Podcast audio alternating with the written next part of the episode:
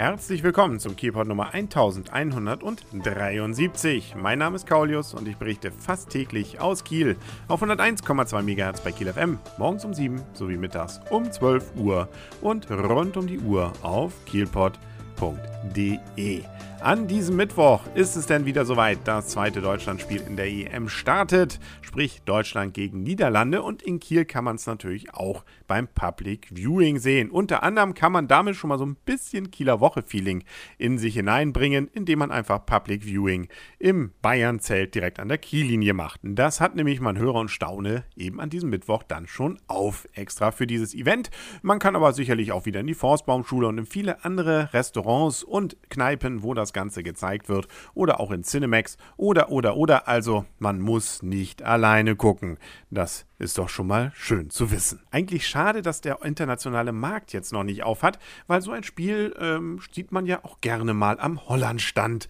Äh, zumindest wenn es denn so läuft, wie es die meisten Deutschen hoffen. Ähm, aber nun gut, äh, das bleibt uns jetzt eben erstmal erspart. Vielleicht sieht man sich ja im Finale auch wieder. Alles möglich. ja.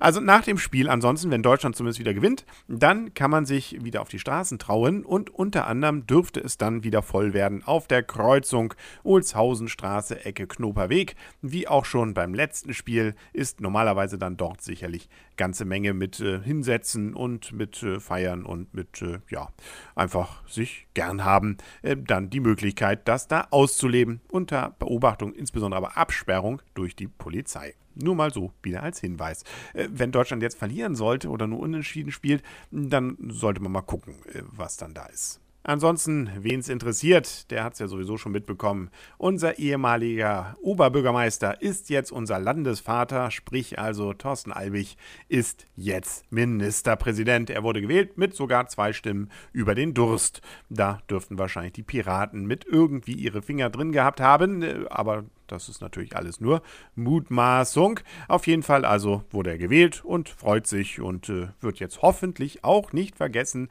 was er eben an Kiel hat und äh, dass Kiel eben wichtig ist für Schleswig-Holstein. Was aber für den Kieler ja jetzt zur Zeit natürlich wichtig ist, das ist die Kieler Woche, die am Freitag losgeht. Und so überschlagen sich natürlich die Meldungen. Zum Beispiel gibt das Camp 24-7 bekannt, dass man auch offen haben wird während der Kieler Woche.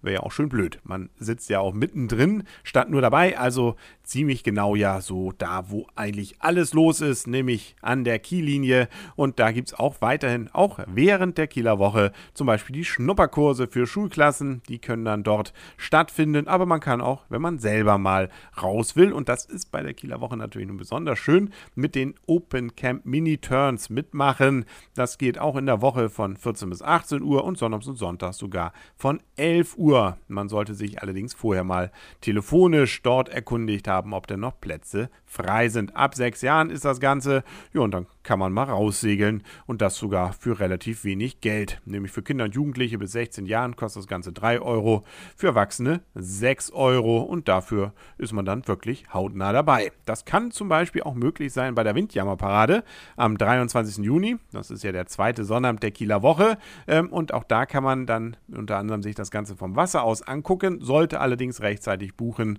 weil das sicherlich sehr, sehr beliebt ist. Die Tour geht dann von 10 bis 14 Uhr und dann kann man ja zum Beispiel auch die neue Alexander von Humboldt 2 sehen. Auch die wieder in grün. Ja, da sind wir als Kieler ja besonders sicherlich drauf gespannt gespannt. Oder auch die Sedo, die ja eins der größten, wenn nicht sogar das größte Segelschiff in traditioneller Form der Welt ist. Wer sich da genauer informieren will und wissen will, was er tun soll, wenn er da mitmachen will, der geht dann auf camp24-7.de. Und wer sowieso wissen will, was so auf der Kieler Woche los ist oder sonst so in Kiel passiert, ähm, der schaltet einfach morgen wieder den Kielpot ein. Hier auf 101,2 MHz bei Kiel FM und auf kielpot.de. Bis dahin wünsche ich alles Gute. Euer und ihr, Kaulius. Und tschüss.